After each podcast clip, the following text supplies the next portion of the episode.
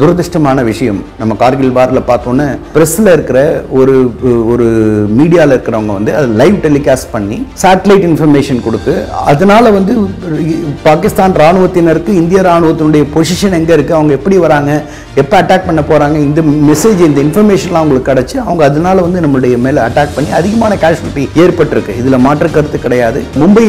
வந்து twenty six eleven attack வந்து சொன்னீங்க அது லைவ் டெலிகாஸ்ட் பண்ணாங்க லைவ் டெலிகாஸ்ட் பண்ணுறப்ப அந்த ஹெலிகாப்டர்லேருந்து ஸ்லெதரிங் பண்ணி வந்து கமாண்டோஸ் இறங்குறத வந்து காமிக்கிறான் இவங்க வராங்க இந்த மாதிரி அட்டாக் பண்ண போகிறாங்க உங்களை இந்த சைட்லேருந்து அட்டாக் பண்ண போகிறாங்க அப்படின்னு சொல்லிட்டு நாட்டை கொச்சைப்படுத்தக்கூடியது நம்முடைய இறையாண்மையை கொச்சைப்படுத்தக்கூடியதாக ஒரு விஷயமாக இருக்கின்றது தமிழகத்தில் இது போன்று